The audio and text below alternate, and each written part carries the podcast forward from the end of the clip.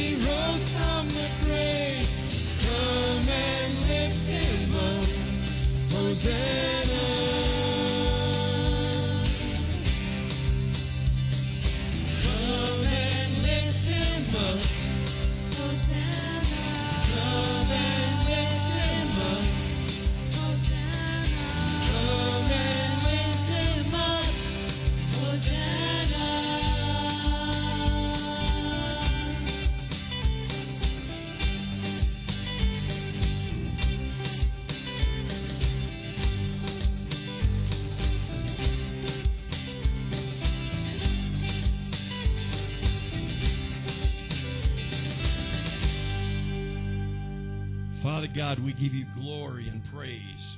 We thank you. We shout how great you are in this place and in our hearts. Through Jesus we pray. Amen.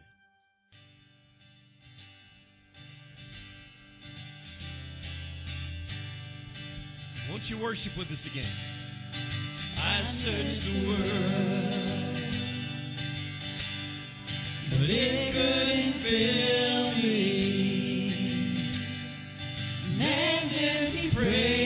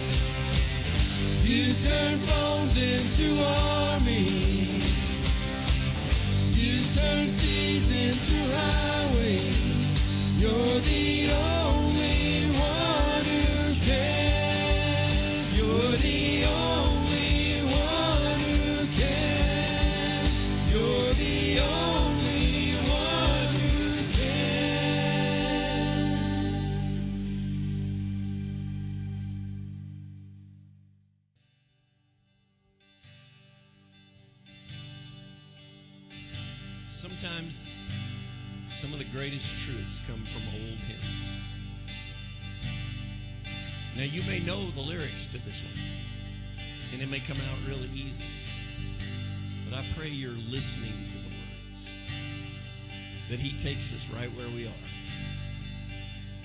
Everybody is valuable to Him. Just as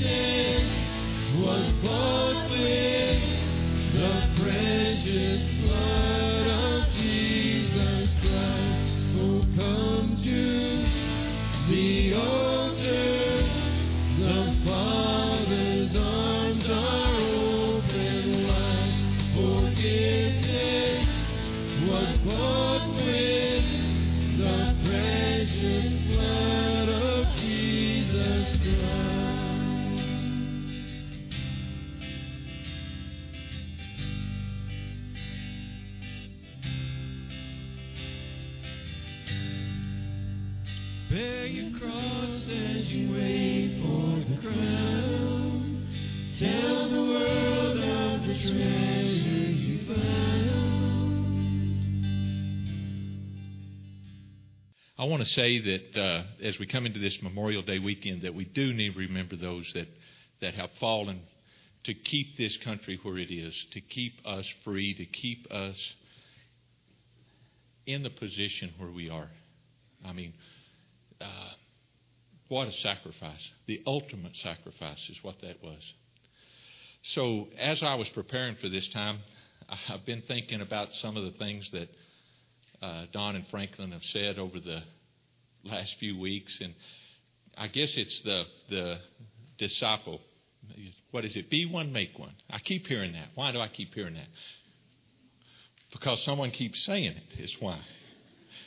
But so you might ask, what's a disciple? So I looked this up, and just so I would, could could know this, it says they're a person who grows in Christ and in so doing becomes a model to teach others the precepts or the principles of the Bible, prayer, doctrine, relationship, Christian living, service, and worship are the main ones.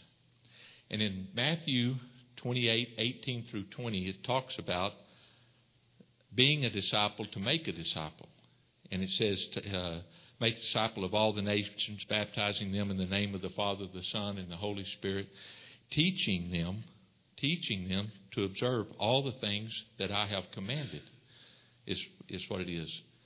And some of the things that Don and Franklin have been saying over the last few weeks have, I, I'm going to recap it for just a minute, is what I'm going to do, that, that things that stuck out to me. But a couple of them were is the, the questions from a couple of weeks ago where it says that, uh, number one, it says, have people missed Jesus because of the church, what they've seen in the church? And the second one, are we keeping someone from seeing Jesus? Are we guilty of this? Are we the ones that are guilty of it? And then one of the other ones was the survey. I don't know if y'all remember the surveys where he was talking about 2017, where it said 71% of the people, unchurched people, would have attended church had they been asked. Or the, after that, the 84% of the people that were asked the same question in 2019, if they had been asked, would have done it. Or this one, the one that really got me, and I'm sorry, Don, but this one got me. The 29% of the evangelical Christians that believe it's his job, or Franklin's job, or a committee's job, I guess, or anybody but my job. It's, it can't be my job. But it is. It is my job. It is. And so, I, when I think about all these things, I, I thank you for, for bringing it on to our attention. attention. And I, I wrote something in my Bible a long time ago, and, and, and I want to share it with you. Uh, do any of y'all remember Erma Bombeck?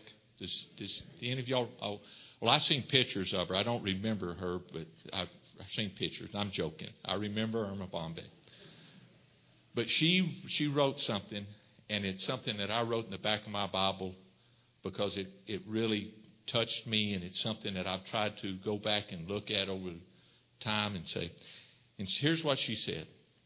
She says, When I stand before God at the end of my life, I would hope that I would not have one single bit of talent left or gift and could say, I used everything you gave me.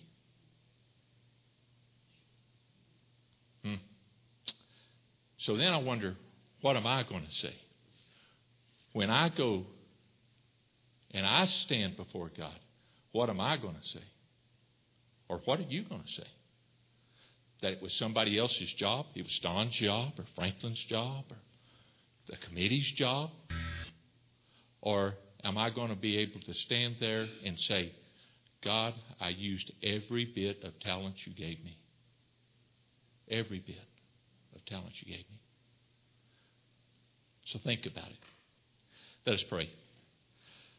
Father, we just come to you at this time just thanking you, first of all, for being our Father. And Jesus, thank you for coming to earth and, and making disciples so that we would be able to read your word and see what a disciple looks like, to know what it's like. And Father, we just we just thank you for all these things. And I thank you for, for Don and Franklin for bringing that to our attention, to, to making it a point for us to see and to know these things. And I pray that you just continue to direct them in the steps and the ways they should go. In the way they teach us, Father, I pray that you be with them. And Jesus, I do thank you so much for coming to earth for us and dying for my sins. And I just give you all the glory and the praise in Jesus' name. Amen. Here's the story of a lovely lady who was bringing up three very lovely girls. Anybody? You're nodding, but you're not singing along. Okay. Uh, how about this? Uh, West Philadelphia, born and raised. All my most of my days. There we are. Okay. Everybody loves a good story, right? Everybody loves it when we know all the words to the story. Do you know a bad storyteller? Everybody knows a bad storyteller. They come, they'll tell you a bunch of details that don't matter. It rambles, it rumbles. It's, it's like it. Well, I got to tell you what happened to me. I think it was a Wednesday. Maybe it was a Thursday. I think it was Wednesday because I had that salad for lunch. It was so good. I had the chicken on it. Anyway, you know, and, and all you can sit there and think of is, man, there's 12 minutes of my life I can't have back. And it just goes on and on like that. But, but a really good storyteller, a really good storyteller, you love those. We all love great storytellers that have a good tone of voice, that have passion, that get to a point. Do you realize that most sitcoms, when they originally came up with sitcoms, that was the purpose of the sitcom was to get a point? You see, Peter Brady, what we were trying to accomplish was that's what happened in the last three minutes of the series. And and a point, a story with a point. They stole that idea from Jesus. Jesus told stories with a point. We're in this series called Disciple, Be One, Make One in 2021.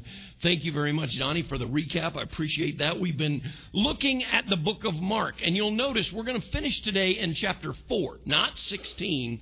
We started in 6, went to 2, went to 16. We've gone all over the place to see the story of Jesus through the eyes of John Mark, to see that Jesus was a servant Savior, and he was teaching us how to follow him and how to make others follow him. That's what the, the purpose of this study was. And one of Jesus' biggest ministry tools was storytelling, parables. We call them parables, a heavenly story with an earthly application, or, or an earthly story with a heavenly application. I kind of like to think of parables as, as a little bit of peek at, a peek at kingdom life. He peels back the curtain for a minute and says, I want you to see how I react. Now, the one we've, we're going to do today is one that you've probably heard dozens, if not hundreds of times. If you've been in church any amount of time, the parable of the sower and the seed, you've heard lots of times, but I've got a hunch most of you heard it in a way that was grading people we were assigning soils to different people. And I want to challenge us to go a little bit deeper today. I think there's something so much stronger in this story, and I hope you'll read along with me. I'm going to read from the New Living Translation. If you're joining us online or on the radio, welcome to Central Christian Church. My name is Don Thomas. Keep your Bible open or your app open because we're going to read the first nine verses, but the explanation is in verse 13 through 20, so we're going to look at those Verse 1 Once again, Jesus began teaching by the lake shore. A very large crowd soon gathered around him. So he got into a boat that he sat in the boat while all the people remained on the shore. He taught them by telling many stories in the form of parables, such as this one. Listen, a farmer went out to plant some seed. As he scattered it across his field, some of the seed fell on a footpath, and the birds came and ate it. Other seed fell on shallow soil with underlying rock. The seed sprouted quickly because the soil was shallow, but the plant soon wilted under the hot sun. And since it didn't have deep roots, it died. Other seed fell among thorns that grew up and choked out the tender plants, so they produced no grain. Still others fell, other seeds fell on fertile soil, and they sprouted, grew, and produced a crop that was 30, 60, and even a 100 times as much as had been planted. Then he said, Anyone with ears to hear should listen and understand. May we be encouraged by reading God's Word together. I think a lot of people approach Christianity as sort of a, a cultural position, a set of philosophical ideas. They, they try them on like you go to try on a dress.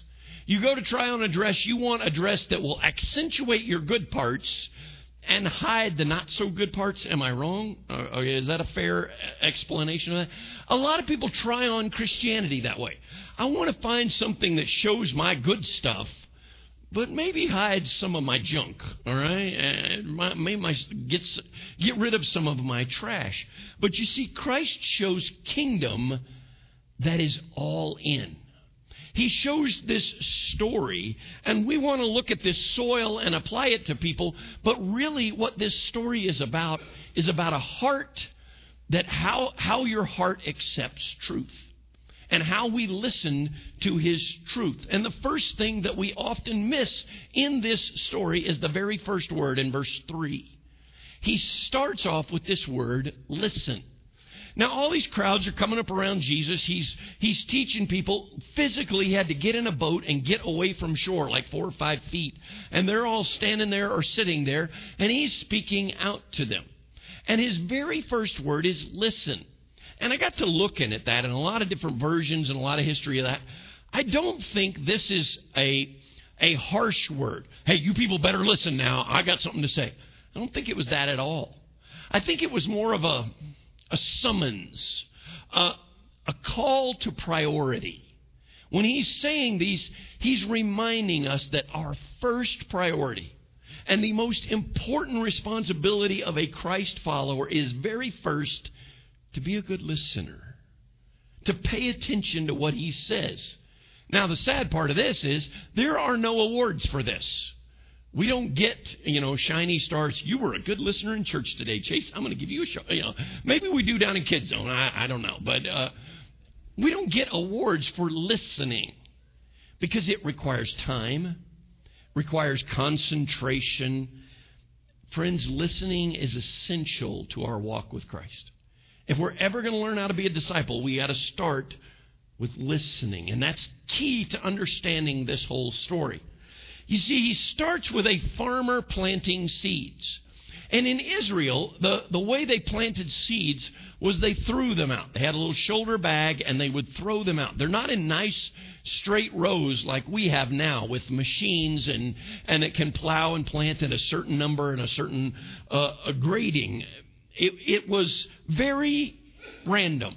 So a farmer would throw out very liberally from both sides. He would just throw with both hands, trying to get as much seed in the ground. The more he threw, the more he had a chance that it would grow, that it grew. He was looking for growth.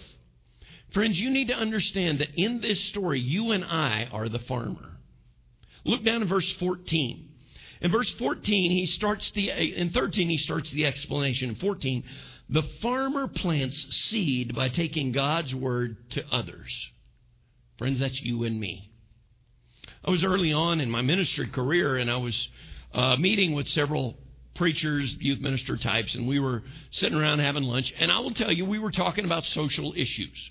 We were talking about homosexuality. We were talking about divorce and remarriage. We were talking about how to counsel young people and what are we going to do before they get married. We were coming up with all these different social things. And, and we had one older guy that sat off to the side. And he kind of nodded along, but he didn't say very much. And after a little while, I turned to him and said, What do you got to say about this? And he said this Don, I think God put us on, on this earth to be farmers, not policemen. And I went, What? That didn't make any sense to me at all.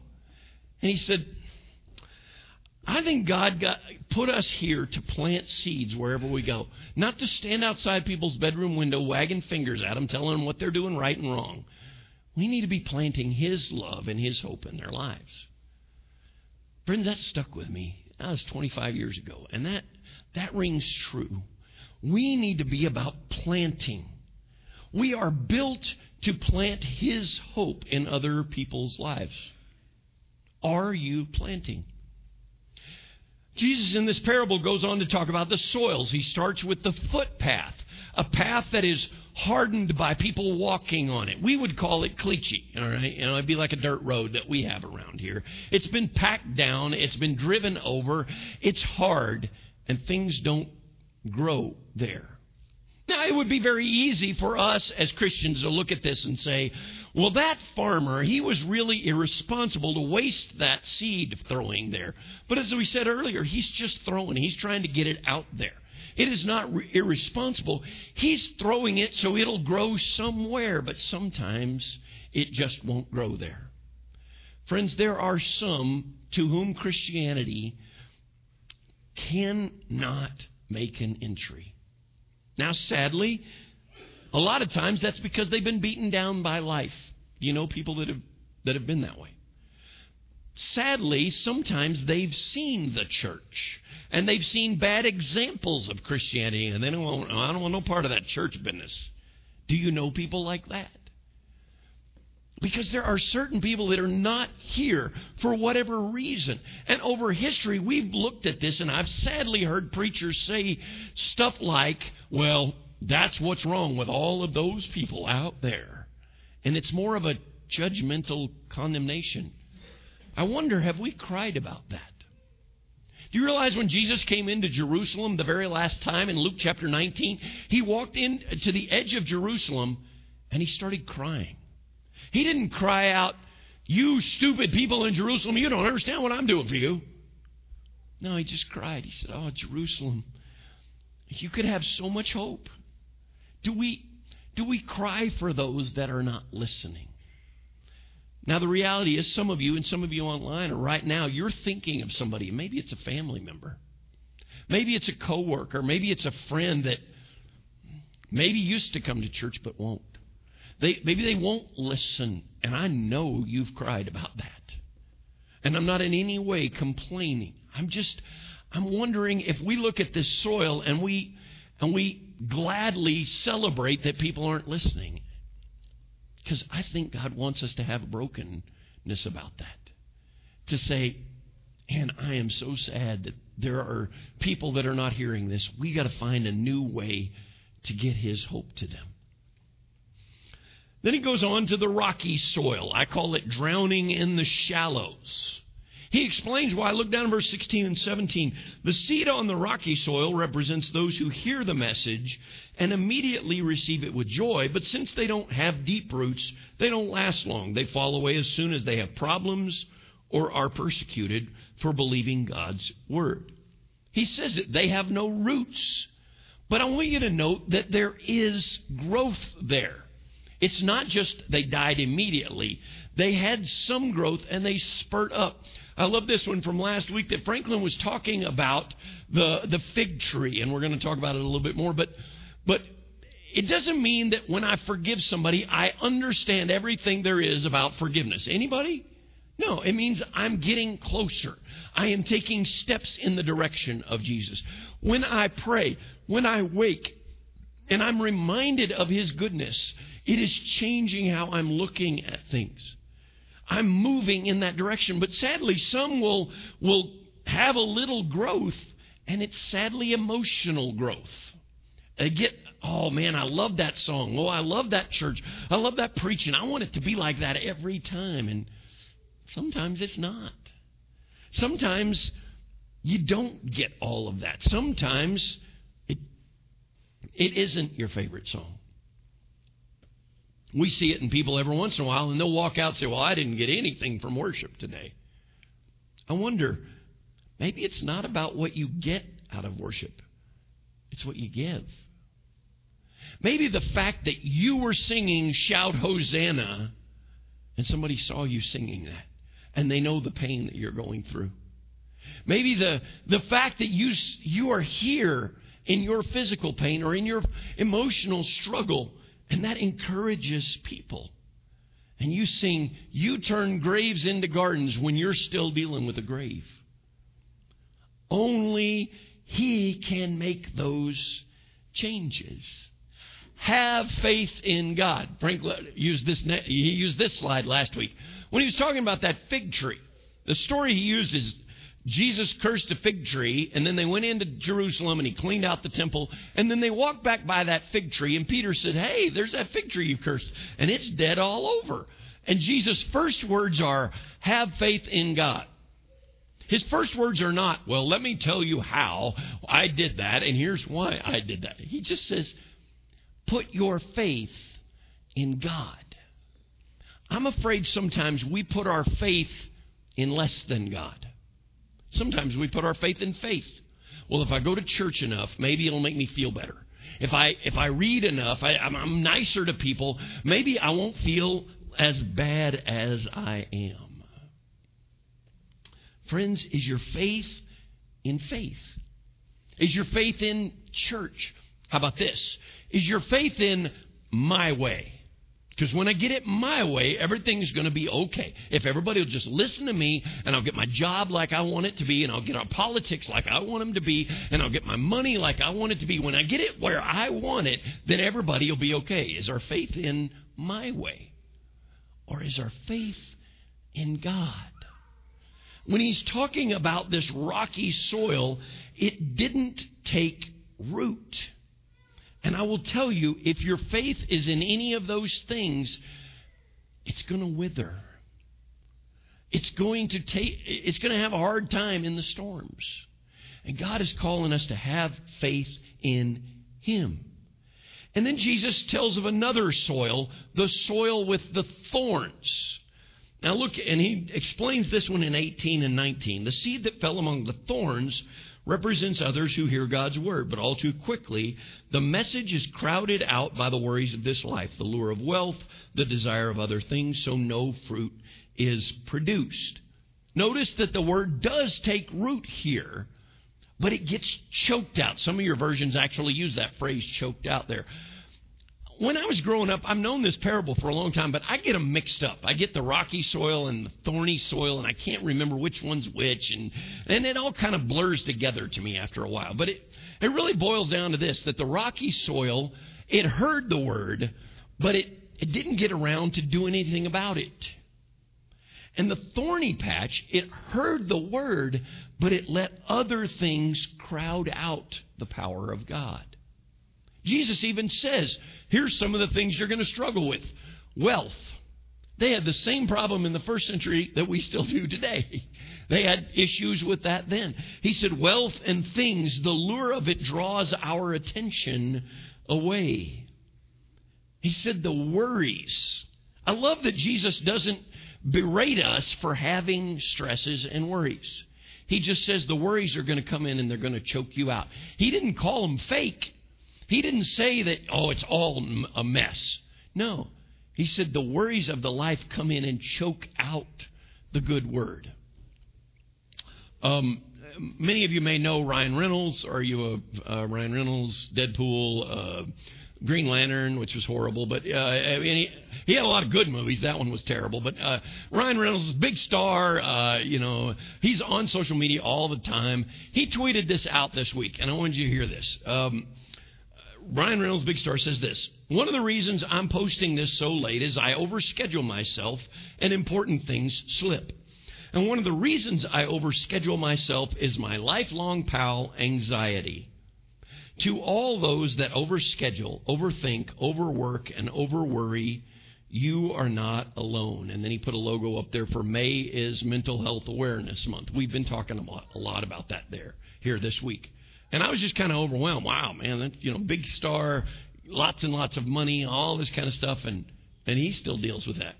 If you follow Ryan Reynolds much in social media, you know he has this ongoing feud with another star, uh, uh, a guy that you would know as Wolverine, Hugh Jackman. He's Wolverine. He's Jean Valjean. He's the greatest showman. He's just the greatest, period. All right. He's unbelievable. He can do everything. And they have this ongoing feud. These two just gnaw at each other. It's really not a feud. They're best friends. They just, they tease each other publicly all the time. Ryan Reynolds tweets out this thing about anxiety. And Hugh Jackman is the very first person to respond to him, and he says this Mate, your honesty is not only brave, but positive. It will help countless others who struggle with anxiety too. Good on you. I mean, these are big stars. They, they shouldn't have any problems. They got money out their ears. They, they, they shouldn't have any of our stresses.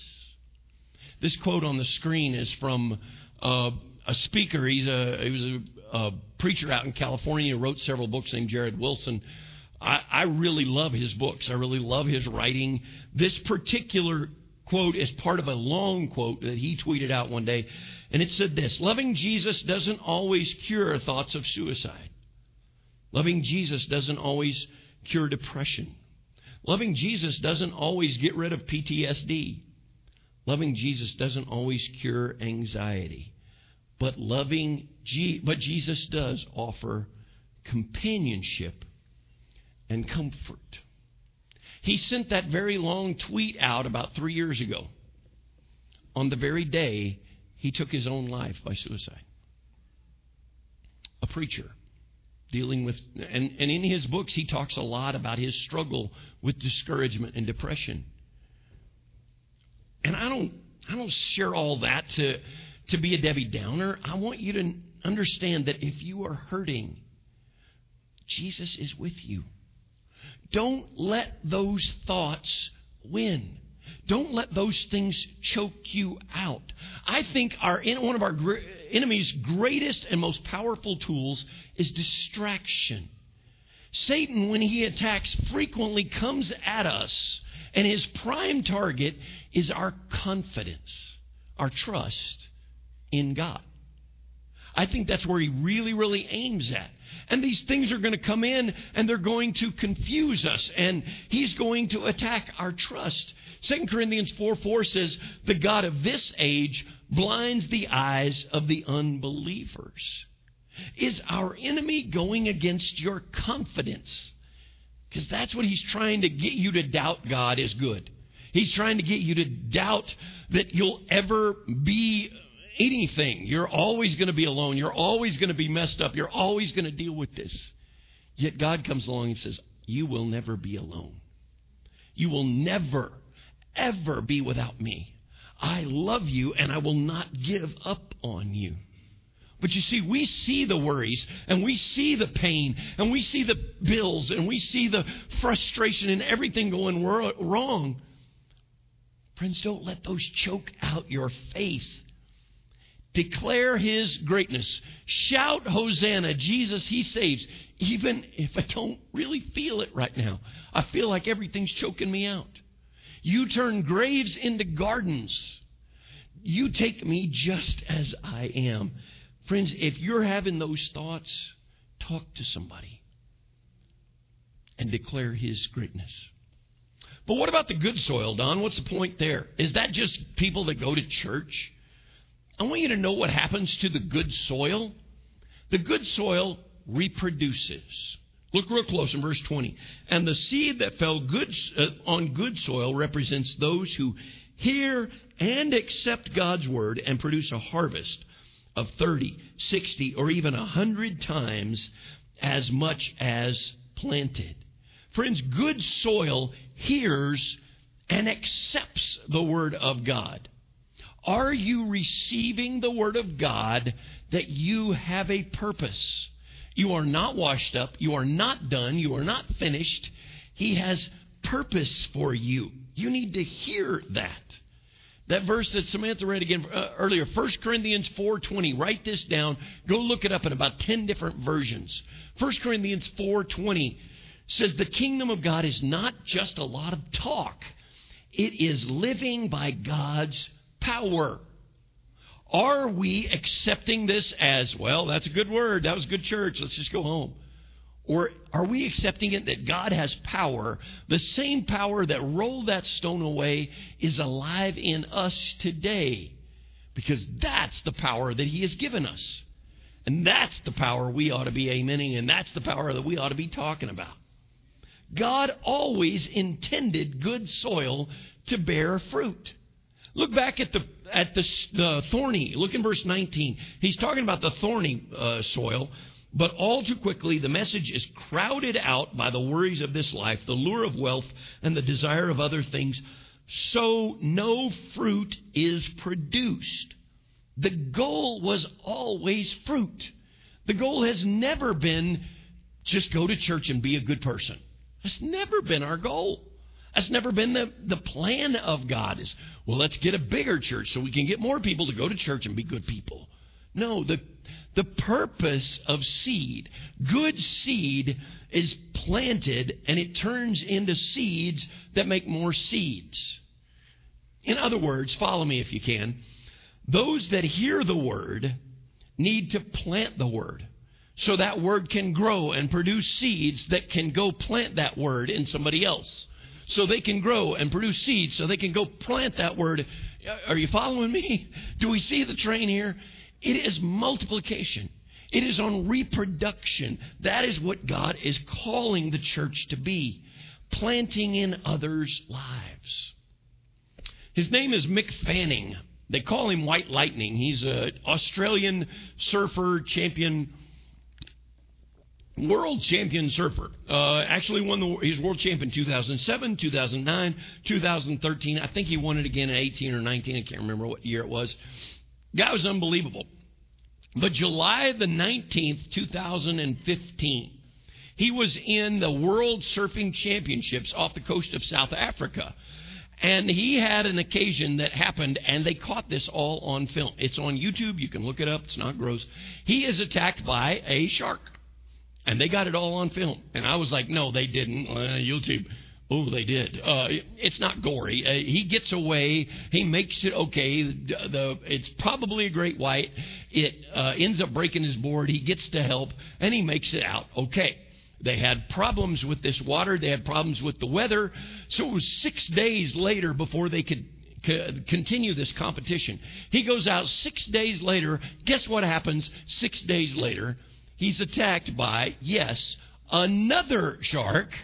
And this time it got his board, it got his leg. He didn't lose it, he, it cut him, but he made it out alive. Can I just tell you a side note? That would be the end of my surfing career.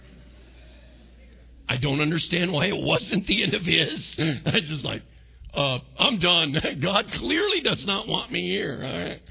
And and they had this competition in waters that had sharks in it. Uh, I was like, you, you know, there's a lot of other water on the planet. It seems like you could find a different place to do this. So they're interviewing this guy after the second shark attack. And they said, Are you quitting surfing? And he had this quote Surfing got me through the hardest times in my life, so to turn my back on surfing wouldn't be right. Look real close at the screen. Take out the word surfing in both of those places and replace it with the word God.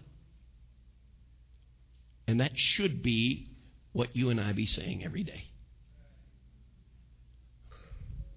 Well, let me ask you this. It, may, it made me think. Have I avoided some shark infested waters?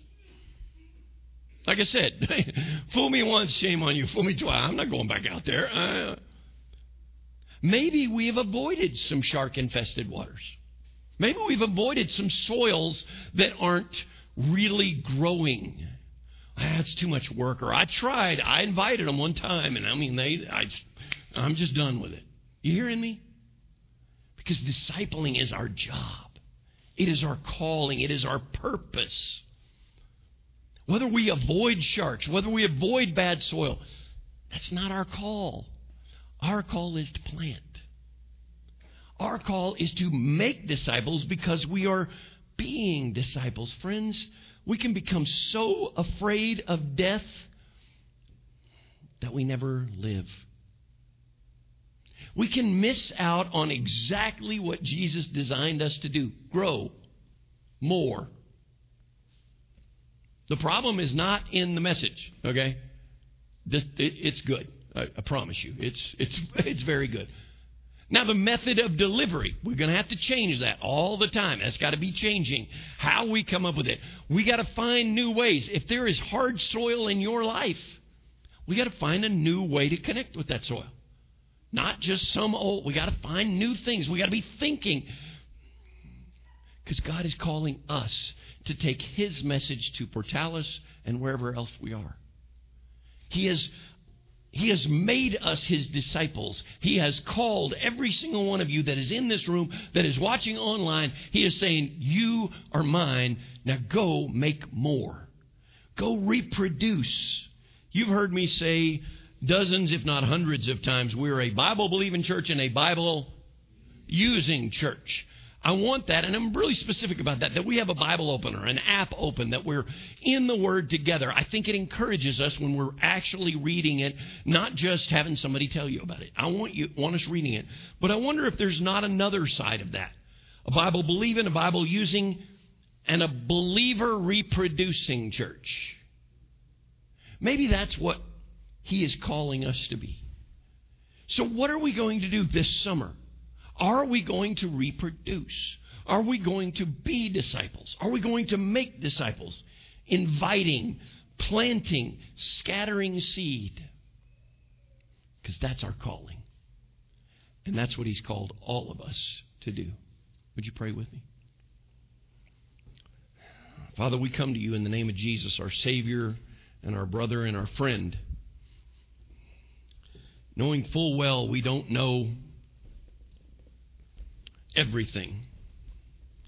But we're asking you to fill us with strength and power to be your disciple and to make more disciples. Father, I'm still overwhelmed that you take us just like we are. We are broken and we come to you to be mended. And I pray that you will encourage us to see that in other people. That just as we are, just as they are, they are valuable to God. May we tell your story because your story is the only one that matters. In the name of Jesus, we pray. Amen.